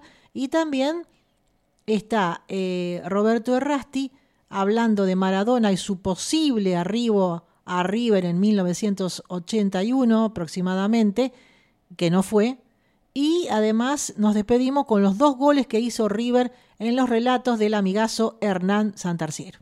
Hasta la próxima, amigos, que la pasen muy bien. Hola, ¿cómo les va a todos hinchas River? Bueno, esta es una semana, digamos, importante y venimos de una también importante. Bueno, empecemos cronológicamente.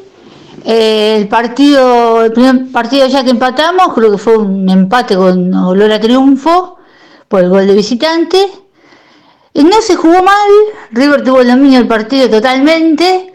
Eh, obviamente todos vamos a decir lo de Paulo Díaz, pero después metió el gol. Eh, lo que yo me preocupa es que tiene mucha falta de definición, se perdió goles hechos, 16 remates al arco contra uno de ellos y fue gol. Que digamos que Pablo Díaz lo dejó patear, pero Armani tampoco, ojalá me equivoque, eh, hizo mucho. Pero bueno, digamos que me gustó que para mí levantó mucho Nacho.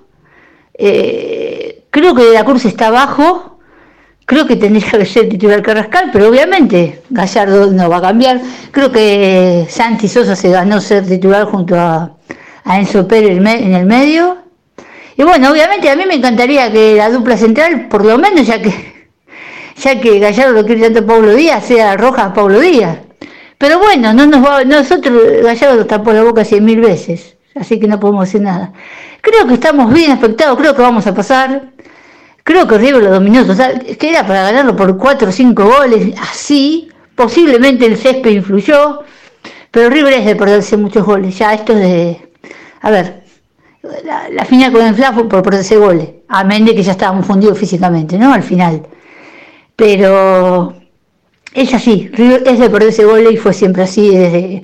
No sé, parece que queremos hacer los goles abajo del arco en la área chica y había que, el otro día había que patear, porque ahora creo que mañana también, porque creo que el arquero es, es, sigue siendo el mismo pibe, y creo que cuando es así hay que patearle a los arqueros. Pero bueno, el otro día Palmeiras lo goleó en, el sábado, lo goleó en su 3 a 0 en, el campeonato de ellos, así que no vienen bien con el asunto del COVID y todo, que bueno, obviamente, si me van a decir ventaja, bueno, pero capaz que a River le pasaría lo mismo. Obviamente acá la única ventaja la tiene, ya sabemos qué club, que no lo quiero ni nombrar, que supuestamente porque estaba triste no jugó. Insólito. Insólito. Tenés COVID, tenés 10 jugadores, lo digo por el paranaense, por cualquiera. Tenés 10 jugadores con COVID, 15 jugadores con COVID, jugá o no te presentés, que perdés los puntos. No importa. El fútbol sigue. La Conmebol intransigente. Hubo un equipo porque supuestamente estaba triste, que ni siquiera era el DT, yo no quiero hablar de ese tema, eh, dijo, sí, le dejamos, le suspendemos una semana. Pero yo no creo que Inter le haga mucha fuerza porque no está jugando bien, por lo que vi, por los resultados que leo en los diarios. Pero la vuelta es el 9-12. Capaz que el karma, yo siempre quisieron sacar ventaja. Cuando le dieron dos fechas a y para que juegue Ramiro, cuando nos hicieron zona liberada para que se para que le den la copa por escritorio, nos mandaron a jugar casi dos veces visitantes y fue una vergüenza mundial. Capaz que quien te dice le sale eso. Bueno, por eso es tema de ellos, nosotros tenemos que seguir luchando con lo nuestro. Mañana creo que será el mismo equipo que jugó en Brasil.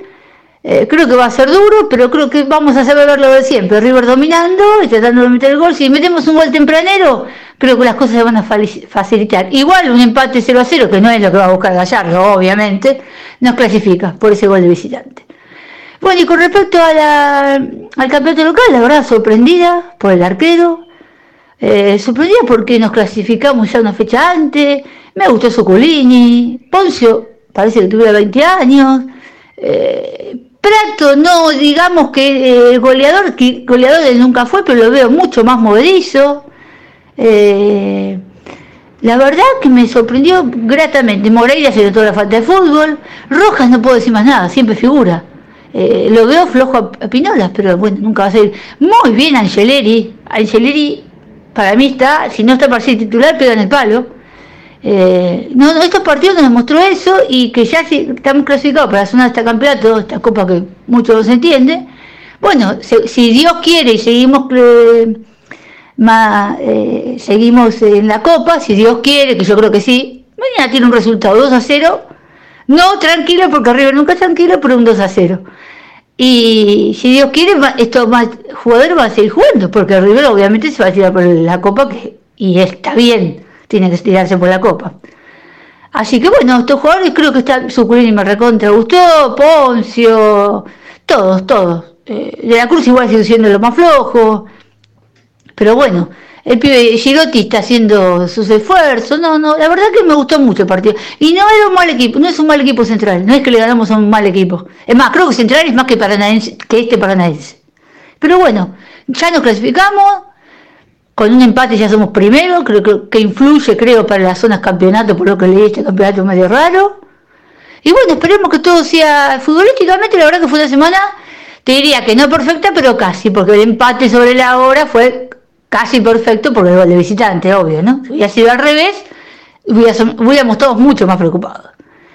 Bueno, y con respecto, yo de lo que pasó con Maradona, tengo que decir, pues no puedo eh, ser falsa en mis convicciones, es eh, eh, que Dios lo tenga en su gloria, que le dé la paz que no le dio en vida y, y nada más. No, no puedo decir cosas que no siento, nada más. Nada más como ser humano, le deseo que Dios lo tenga en el cielo, en la gloria. Creo que dejó de sufrir, por lo que uno advertía. Pero bueno, es harina de otro costal. Yo soy la voz del hincha. Y como yo soy de la voz del hincha, yo me llamo Mariana Barceló que Susana me bautizó Mariana River. Yo, en lo personal, lo único que voy a decir, no voy a hablar futbolísticamente, no voy a hablar de idolatría ni nada, lo único que voy a decir, lo repito por tercera vez. Que Dios lo tenga en la gloria y que le dé la paz que no tuvo en vida. Nada más, eh, me despido hasta la semana que viene, con la jazz, gracias, ojalá ya estemos en cuarto, si Dios quiere, y vamos River, que la quinta tiene que ser nuestra, contra todos, contra, con la guardia alta, como dice el muñeco, contra todos, contra todas y contra, sobre todo contra el ex club. ¿eh? Que ese es el peligro de todo, pero no por lo que juega, por lo que hace de, sucio, de suciedad. Bueno, un beso para todos los hinchas y vamos River. Bueno, eh, gracias Mariana. Ha sido un aporte, un aporte fantástico. La verdad que ves muy bien el fútbol. Eh, fenomenal, fenomenal la voz del hincha de River. Bueno, nos vamos a ir yendo ya dentro de instantes. Se estiró un poco el programa, pero claro, vale la pena porque eh, hemos hablado de cosas súper interesantes. Eh, vamos a poner los goles. Yo tengo ganas de poner los goles. Y después al final lo dejamos a Roberto de Rasti hablando de Maradona conmigo y del frustrado pase a River Plate, que es muy interesante, es muy del recuerdo y que amerita eh, ponerlo porque, bueno, es un tema muy interesante, muy, muy interesante. A ver, eh, tenemos aquí por aquí los goles que me, ha enviado el señor Hernán Santarciero de aquí de nuestra radio también, porque él eh, trabaja en nuestra radio, vamos a decir, trabaja en una radio de Buenos Aires, pero él eh, es, este, es el que lo retransmitimos nosotros a las 20 en su programa Rocky River y también cuando juega River retransmitimos esos, esos partidos. A ver si lo tenemos por aquí a los goles de Hernán Santarciero, ¿eh? en instantes.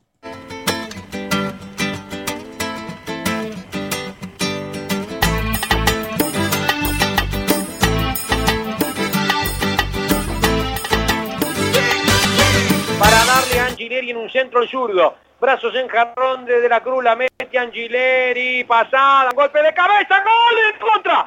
¡Gol! Este es el gol en contra, el segundo. El segundo gol, dentro de instante vamos a poner el primero. Y vamos de atrás para adelante.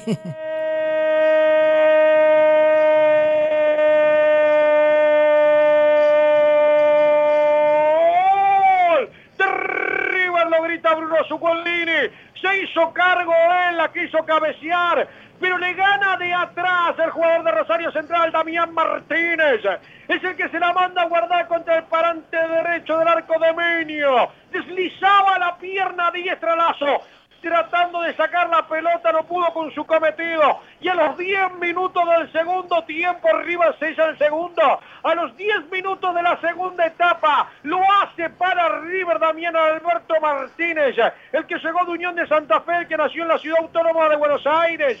El número 4, el lateral por derecha de Rosario Central para River. Y si no era de Martínez, era de Suculini para River. Lo gana River, lo gana el millonario. En la noche canalla lo gana River, el triunfo estuvo cerca. Como Rosario, cerca, siempre estuvo cerca el triunfo para River. River 2, Central 0. Sintonía monumental.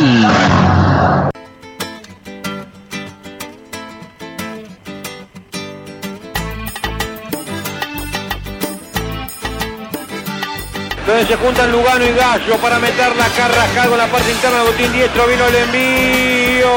Queda la pelota. Vamos a seguir con más goles en un rato. Nada más el, el gol de Robert Rojas en instantes. Ahora, Roberto Errasti, el historiador, habla de Maradona. Estamos con Roberto Errasti, historiador de River Plate y administrador de la página tan maravillosa que habla de los recuerdos, River Plate, tu grato nombre, tu grata historia. Él está en Colón, provincia de Buenos Aires, y yo lo he convocado por un tema importantísimo para que hable en la radio. Se trata del tema Maradona, porque Maradona jugó en Boca, ustedes ya saben, por supuesto, la mayoría de la gente futbolera sabe que salió campeón en el 81, que fue un boom, que provino de Argentinos Juniors, que después pasó a Barcelona, pero antes de ir a Boca Juniors, Rafael Aragón Cabrera y su equipo, Patrick Noer y todos los que componían esa comisión directiva, estuvieron por comprarlo. la comisión directiva de River Plate estuvo por comprarlo, estuvo muy cerca Maradona. Acá yo tengo una, información interesante y este, hasta se alcanzó a poner la camiseta. Así que, o media camiseta por lo menos. Eh, acá lo tengo en unas fotos. Eh, el señor Roberto Errasti, que sabe tanto de los recuerdos de River Plate, me va a contar al respecto. Roberto, ¿cómo le va? ¿Qué tal, Susana? Buenas tardes eh, a usted y a toda la audiencia. Sí, como usted dice, con respecto al pase de Maradona, eh, fue en, realidad fue dos veces que estuvo cerca de ponerse la camiseta de River. Eh, una a mediados de 1980, que es, eh, muchos la recordarán por la famosa etapa de la revista El Gráfico, donde él está luego de un partido donde Argentino le gana a River con dos goles de él y fue un gran partido, incluso pidió le un penal. Cambia la camiseta con uno de los jugadores de River y se retira con la camiseta de River puesta. La etapa del gráfico está con él poniéndose la camiseta. Bueno, fue aplaudido ese día por la, por la platea, épocas anteriores a su paso por Boca. En esa ocasión eh, estaba prácticamente muy avanzada la negociación, no tanto como la segunda, pero ya habían puesto números sobre la mesa.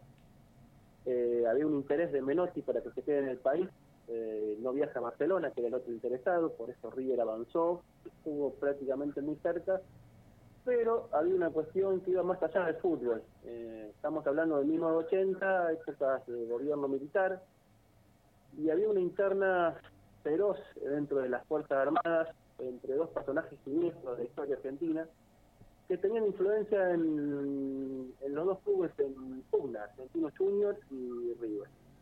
En Argentinos Juniors estaba el tristemente célebre eh, Suárez Mason, eh, que era una persona del ejército, y en River el que influenciaba mucho era un hombre de la Armada, el almirante Lacoste. Eh, ejército y Armada, quizás los que saben más de política, eh, tenían sus proyectos propios, por cada uno por su lado. Sí. Y bueno, ahí fue una puja de poder y Suárez Mason hizo todo lo posible para que su paz se caiga y Maradona no pase a River en este mes de mayo, junio de 1980. Eh, fue más una cuestión externa al fútbol lo que impidió que en esta ocasión Maradona se vista la, receta de arriba. Y la Coste, vamos, vamos... No, se, no, se, quedó con, con eso. Sí. volvió a insistir a fines de ese 1980, que fue la vez que quizás más lo recuerden todo, donde estuvo prácticamente el pase concretado. Sí, sí, sí, yo tenía una alegría tremenda, me acuerdo. exactamente, en el verano previo a pase a Boca, donde ahí ya se habló de club a club, Argentinos Juniors no podía tenerlo económicamente, ya Maradona era un jugador conocido en todo el mundo, eh, muchos clubes lo querían, pero volvía a estar el tema de la selección, donde en esa época había una ley que impedía que los jugadores que estaban citados para la selección, para el Mundial 82, eh, se, se pasan al extranjero previo al Mundial. O sea que tenían que jugar en el país durante todo 1981 eh, para que estén aquí, digamos, los que ya estaban, obviamente. Por eso no se iban Pasarela, Filiol y varios más de esa selección. El problema aquí fue una cuestión más económica. Eh, cuando se empezó a hablar de números, eh, el representante en esa época de Maradona, Jorge Fischer-Tiller, eh, pidió ganar una cifra que era superior a la que ganaban los hombres que más cobraban en River, que eran Filiol, Pasarela y Alonso. Exacto. A lo cual Aragón dijo que, bueno, no, que no podía hacer eso porque iba a tener una rebelión interna y se iban a ir todos los contratos eh, al diablo y iba a armar un lío económico y sí, un contrato similar. El, representante de Maradona, según la información que tengo de una página muy, muy riverplatense, exigió 250 mil dólares anuales para el crack es decir, una cifra ampliamente superior a varios consagrados como Norberto Alonso, Daniel Pasarela y Ubaldo Filiol, como usted está diciendo. Sí, sí, sí, superaba, superaba la cifra que cobraban en ese momento los tres jugadores que eran el top eh, de River en, contrato. Estamos hablando de una época previa a uno de los tantos líos económicos que tuvo el país. Bueno, la Boca después, con la devaluación de mediados de 1981, que bueno, diable todo, o sea que River hubiera metido en un problema grande si sí, sí. y, esa, y, de Maradona. Y River la sufrió también porque ante este golpe anímico de Maradona a Boca, que nos mató a todos los eh, River Platenses porque fue muy doloroso, de la ilusión de tener a Maradona y bueno, después enterarse que había arreglado con Boca, para el Nacional del 81, eh, bueno, en helicóptero bajó Mario Alberto Kempes desde el Valencia, que lo tuvo que devolver al poco tiempo, este, jugó poco tiempo, un año, salió campeón eh, en el 81, recuerdo, en el 81 en el Metropolitano Boca con Maradona y en el 81 en el National River con Mario Alberto Kempes, eh, y lo tuvo que devolver River, todo por esta devaluación económica que hubo en el país también, ¿no? Exactamente, exactamente. Eh, lo de Kempes fue, bueno, fue consecuencia de tratar de, de, enfrentar el shock que se había producido Exacto. en el argentino con la llegada de Maradona Boca. Claro, porque todos quedamos mal. Yo me acuerdo que quedé mal, mal, mal. Sí, sí, sí, no, no. no la cuestión, como le decía, bueno, algunas discusiones económicas. Maradona va a la cancha de River, que es el famoso reportaje que por ahí se puede ver todavía, donde dice que su intención era jugar en River, a ver un torneo juvenil que se está disputando en el club. Tiene algún cruce con algún directivo y algún socio que le recrimina esa actitud de querer cobrar el dinero. Bueno, Maradona ya tenía su carácter, se insulta con esa gente y bueno, ahí a partir de ahí se empieza a enfriar el tema de River y por eh, interferencia de gente allegada a Boca y del propio Maradona, allegada a Maradona, eh, inventan, entre comillas, eh, un interés de Boca que no estaban económicamente solvente como para, para pagar un contrato como el que pretendía Maradona. Y se acelera todo a partir de ese momento. River desiste del pase de Maradona por esta cuestión económica y empiezan a terciar terceros para acercarlo a Boca y bueno, finalmente se, concreta y pasa a jugar a Boca, como todos sabemos. Y bueno, esas fueron las dos ocasiones que estuvo eh, a punto de ser jugador de River, sobre todo en 1981. Claro, y, eh, y, sí fue un golpe durísimo para River. Y aquí en la información también tengo que River le ofrecía 6 millones de dólares a Argentinos Juniors más el pase de dos jugadores y lo de River quedó muerto por el ofrecimiento de Aragón Cabrera de ganar lo mismo que Filiol y Pasarela, que son los que más ganan.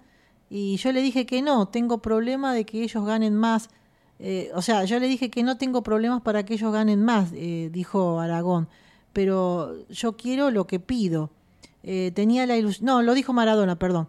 Tenía la ilusión de ir a River, sí, tenía la ilusión de ir a River, lo dijo Maradona, pero Aragón Cabrera me la derrumbó, ahora está lo de Boca.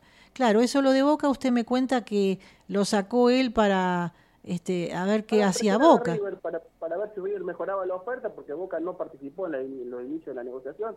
Por ahí gente más llegada a Boca podrá contarlo.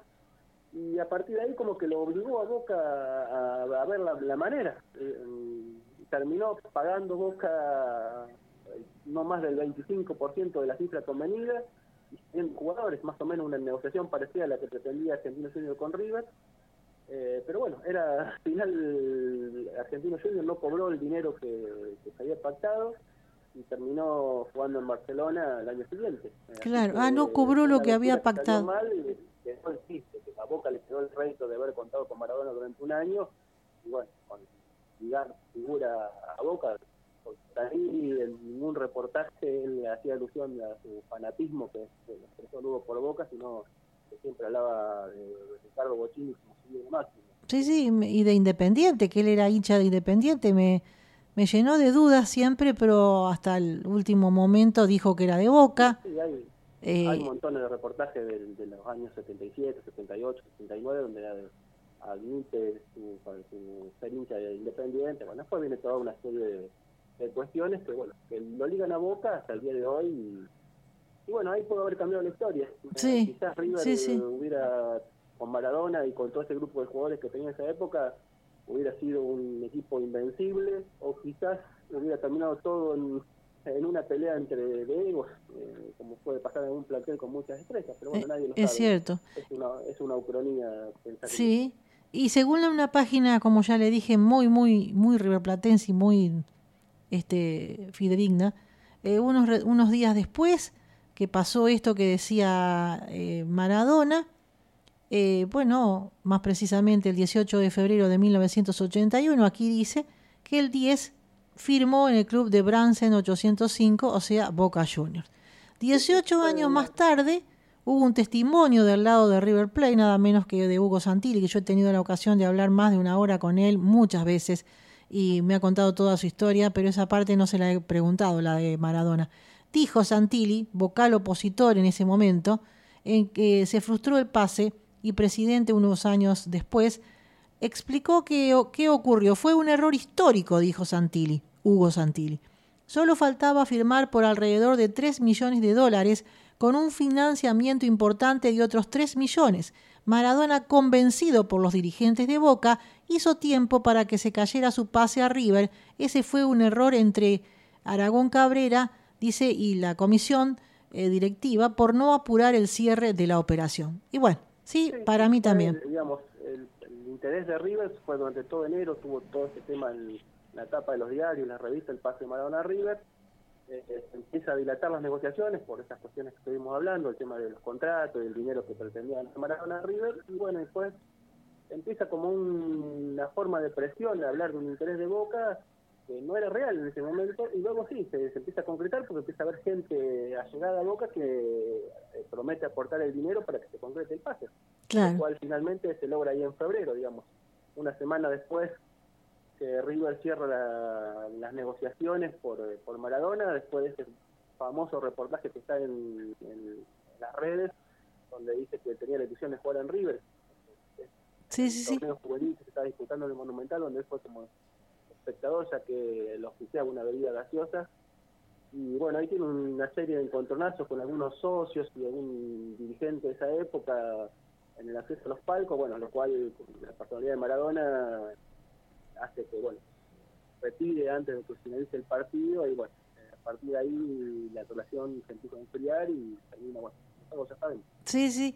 Y la idea era que mil socios, por ejemplo, en River, ¿no? Aportaran 10 mil dólares por cabeza para llegar a la cifra mágica, la contraprestación sería de una platea por 20 años, es decir, hasta el 2000. Sin sustento para esa estrategia, se activó una alternativa, seis palos verdes, dice aquí, más dos jugadores sin cargos para Argentinos Juniors, a elegir, atención, eh, entre nada menos que Leopoldo Jacinto Luque, un jugador extraordinario, Pablo Comelles, otro bárbaro, Héctor López, muy buen jugador, Luis Landaburo, muy buen arquero, Pedrito González y Alfredo de los Santos. Ese podría haber sido porque Alfredo de los Santos no anduvo en River, sí, Carrasco, Carrasco cuando lo trajeron de Uruguay, ¿se acuerda? Pero bueno.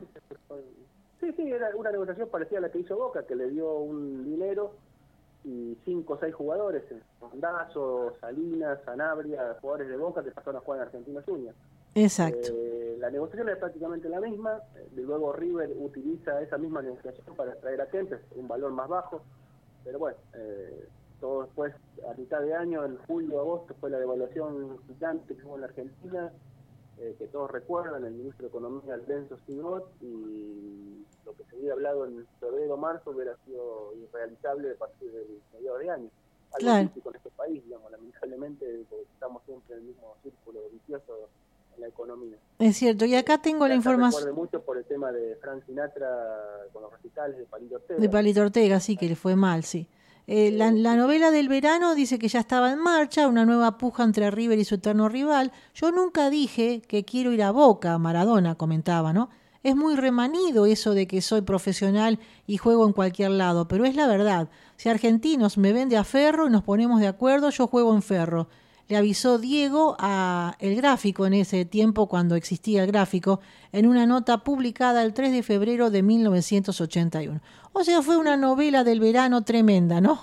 a mí me tuvo en vilo porque yo siempre la seguía a, seguía los pases, me encanta el mundo de los pases, le digo Roberto, y, y bueno, eh, me apasionaban y siempre me guiaba por la oral deportiva, en ese tiempo no había muchos...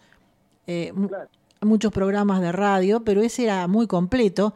Y bueno, tres horas de oral deportiva ahí hasta la noche. Realmente me prendía todo lo que fuera, hasta me escuchaba radios de Uruguay y de Paraguay que llegaban a, a la zona y a ver qué, qué, qué, anuncio tenía, pero todos los días decían lo mismo, ¿no? La informarse era con los diarios o revistas de la semana o, o la radio, la oral deportiva era sí. temático en esa época, como Muñoz, García Blanco. Sí, sí, sí, sí varios periodistas más conocidos de la época, Julio César Calvo, Dante Sabatarelli. Exacto, exacto. Manejaban toda la información. Inclusive estaban Tinelli y, y Marcelo Bafa, que recién empezaba, claro, mi, claro, nuestro eran, amigo. Eran digamos, sí, eh, y que ellos también aportaban datos. Eh, era un equipazo impresionante para, sí. para así este, informarse.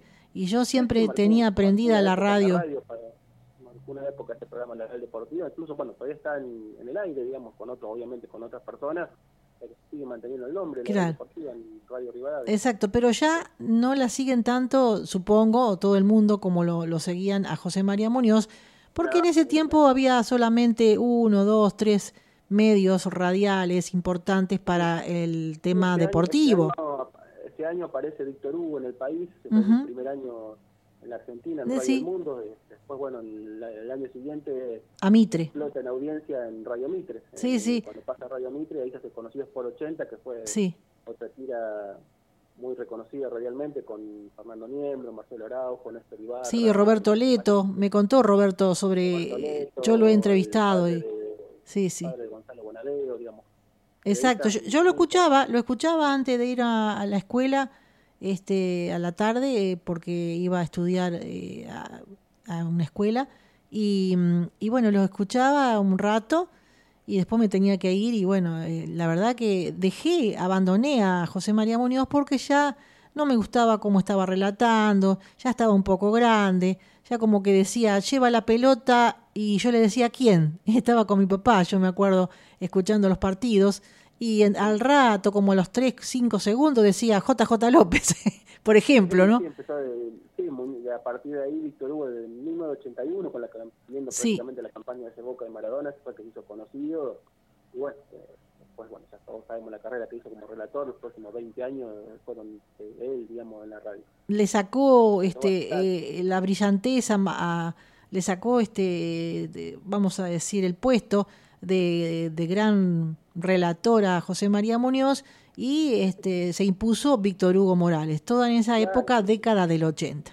Qué impresionante historia, ¿no? La, la, la, compartieron, digamos, a Víctor Hugo fue cada año, fue robándole más audiencia, de los 90 directamente ya Víctor Hugo ya fue el número uno y sí. a las transmisiones partidarias de Boca, luego la, la, la Silvio Costa en Río y mucho más adelante, uh -huh. pero, o sea, bueno, cambió, cambió la forma de, de transmitir, pero los 80 eran Muñoz y Víctor Hugo, y, y eran, todo el mundo se, se prendía una de esas dos transmisiones, pero bueno. Eso es cierto. Una época muy distinta a la de ahora, que podemos ver todos los partidos por televisión, esta vez era uno en diferido. Sí, sí. y alguna Copa Libertadores que pasaban en un partido en directo, uno conseguía enganchar el canal de, Buenos Aires o conseguir que el canal de Rosario lo, lo retransmita, pero bueno. Sí, sí, sí. Yo con lo que se vive actualmente. Lo que recuerdo que me ponía contenta con los torneos de verano, porque los torneos de verano sí yo los podía ver en San Nicolás, por lo menos en directo. Claro, claro, sí, sí, Y me quedaba hasta, hasta las 12, 12 de la noche, al otro día tenía que madrugar para ir al colegio, al secundario, y... Mm, me quedaba más de las 12, un sueño bárbaro el lunes para despertarme, eh, dormida andaba, eh, para ver los partidos de River que lo pasaban siempre más tarde. Eh, empezaba a las 10, por ejemplo, con Macaya Márquez y, y Marcelo Araujo, me parece, sí, y, terminaban más de las 12. ¿Cómo? Depende del canal que lo transmitía. En Canal 3 estaba Carlos Aznagui, que relataba, y que comentaba famoso partido ese de River Polonia en el Mar del Plata, creo que son ellos, digamos, los que relatan. Sí, eh, sí. así que bueno, sí, era, una, era, todo muy distinto, digamos. El eh. partido de la fecha era solamente que se veía la noche en diferido en Canal 7. Sí. Y, había un programa todos los goles en Canal 9 que ahí se podía ver casi todos los partidos, pero era solamente extracto de dos minutos como mucho de cada partido. Y, Sí, sí. Y, ahora usted abre, hable cualquier página o cualquier video y los puede ver enseguida. Qué increíble, cómo cambió todo, ¿no? La tecnología, cómo ha avanzado. Tenemos todo al alcance de la mano y en esa época River jugaba un partido, por ejemplo, en Tucumán o en Chaco y el, cable coaxil no funcionaba y chao, no había, no había imágenes. Sí, sí. por ahí la podía ver tres o cuatro días después. Recuerdo que River había jugado, tenía un amistoso antes del 75, yo era muy jovencita y este chica ya era más que jovencita y resulta que mm, eh, bueno era tan fanática que mm, este lo buscaba pero no estaba no, no lo transmitía Muñoz así que eh, contra Olimpia de Paraguay. Y buscando en la radio vio que los diales a veces como me contaba Marcelo Marcelo Bafa siempre mi amigo pobrecito que lo extrañamos tanto eh, bueno buscando en la radio con el dial conseguí una radio paraguaya y pude escuchar el partido. No, yo no, no, lo podía creer y le dije a mi papá y a mi mamá, especialmente a mi papá, papi, digo, vos sabés que estoy escuchando el partido y solamente vos lo podés conseguir, dice, porque sos tremenda. Y yo buscaba y, y me escuché un Olimpia River eh, antes del 70, en el 75 pero em, este, esos amistosos que estaba haciendo River para poner a punto al nuevo equipo que iba a salir bicampeón en ese año. Y ganó River.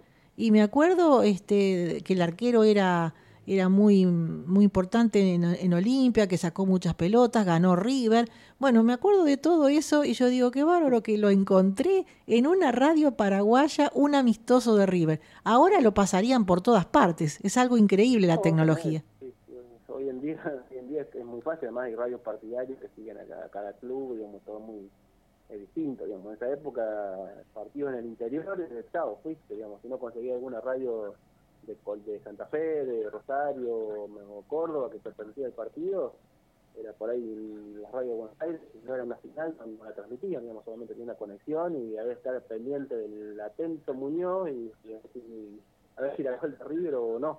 es, es, cierto. Es cierto. Y por ahí la gente joven no se da cuenta de, bueno. esas cosas, no lo puede entender. Roberto, lo convocamos para la próxima, si Dios quiere, para seguir hablando de fútbol y de River especialmente, ¿no?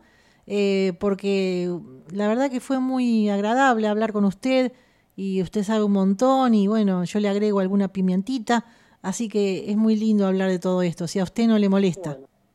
no, por favor, a su disposición Susana y bueno, un saludo para toda la gente ahí de San Nicolás y, bueno, agradecido de llamada. Bueno, muchísimas gracias y hasta la próxima. Ya lo voy a convocar en la semana. Muchas gracias. Gracias, Susana. Hasta luego. Chao.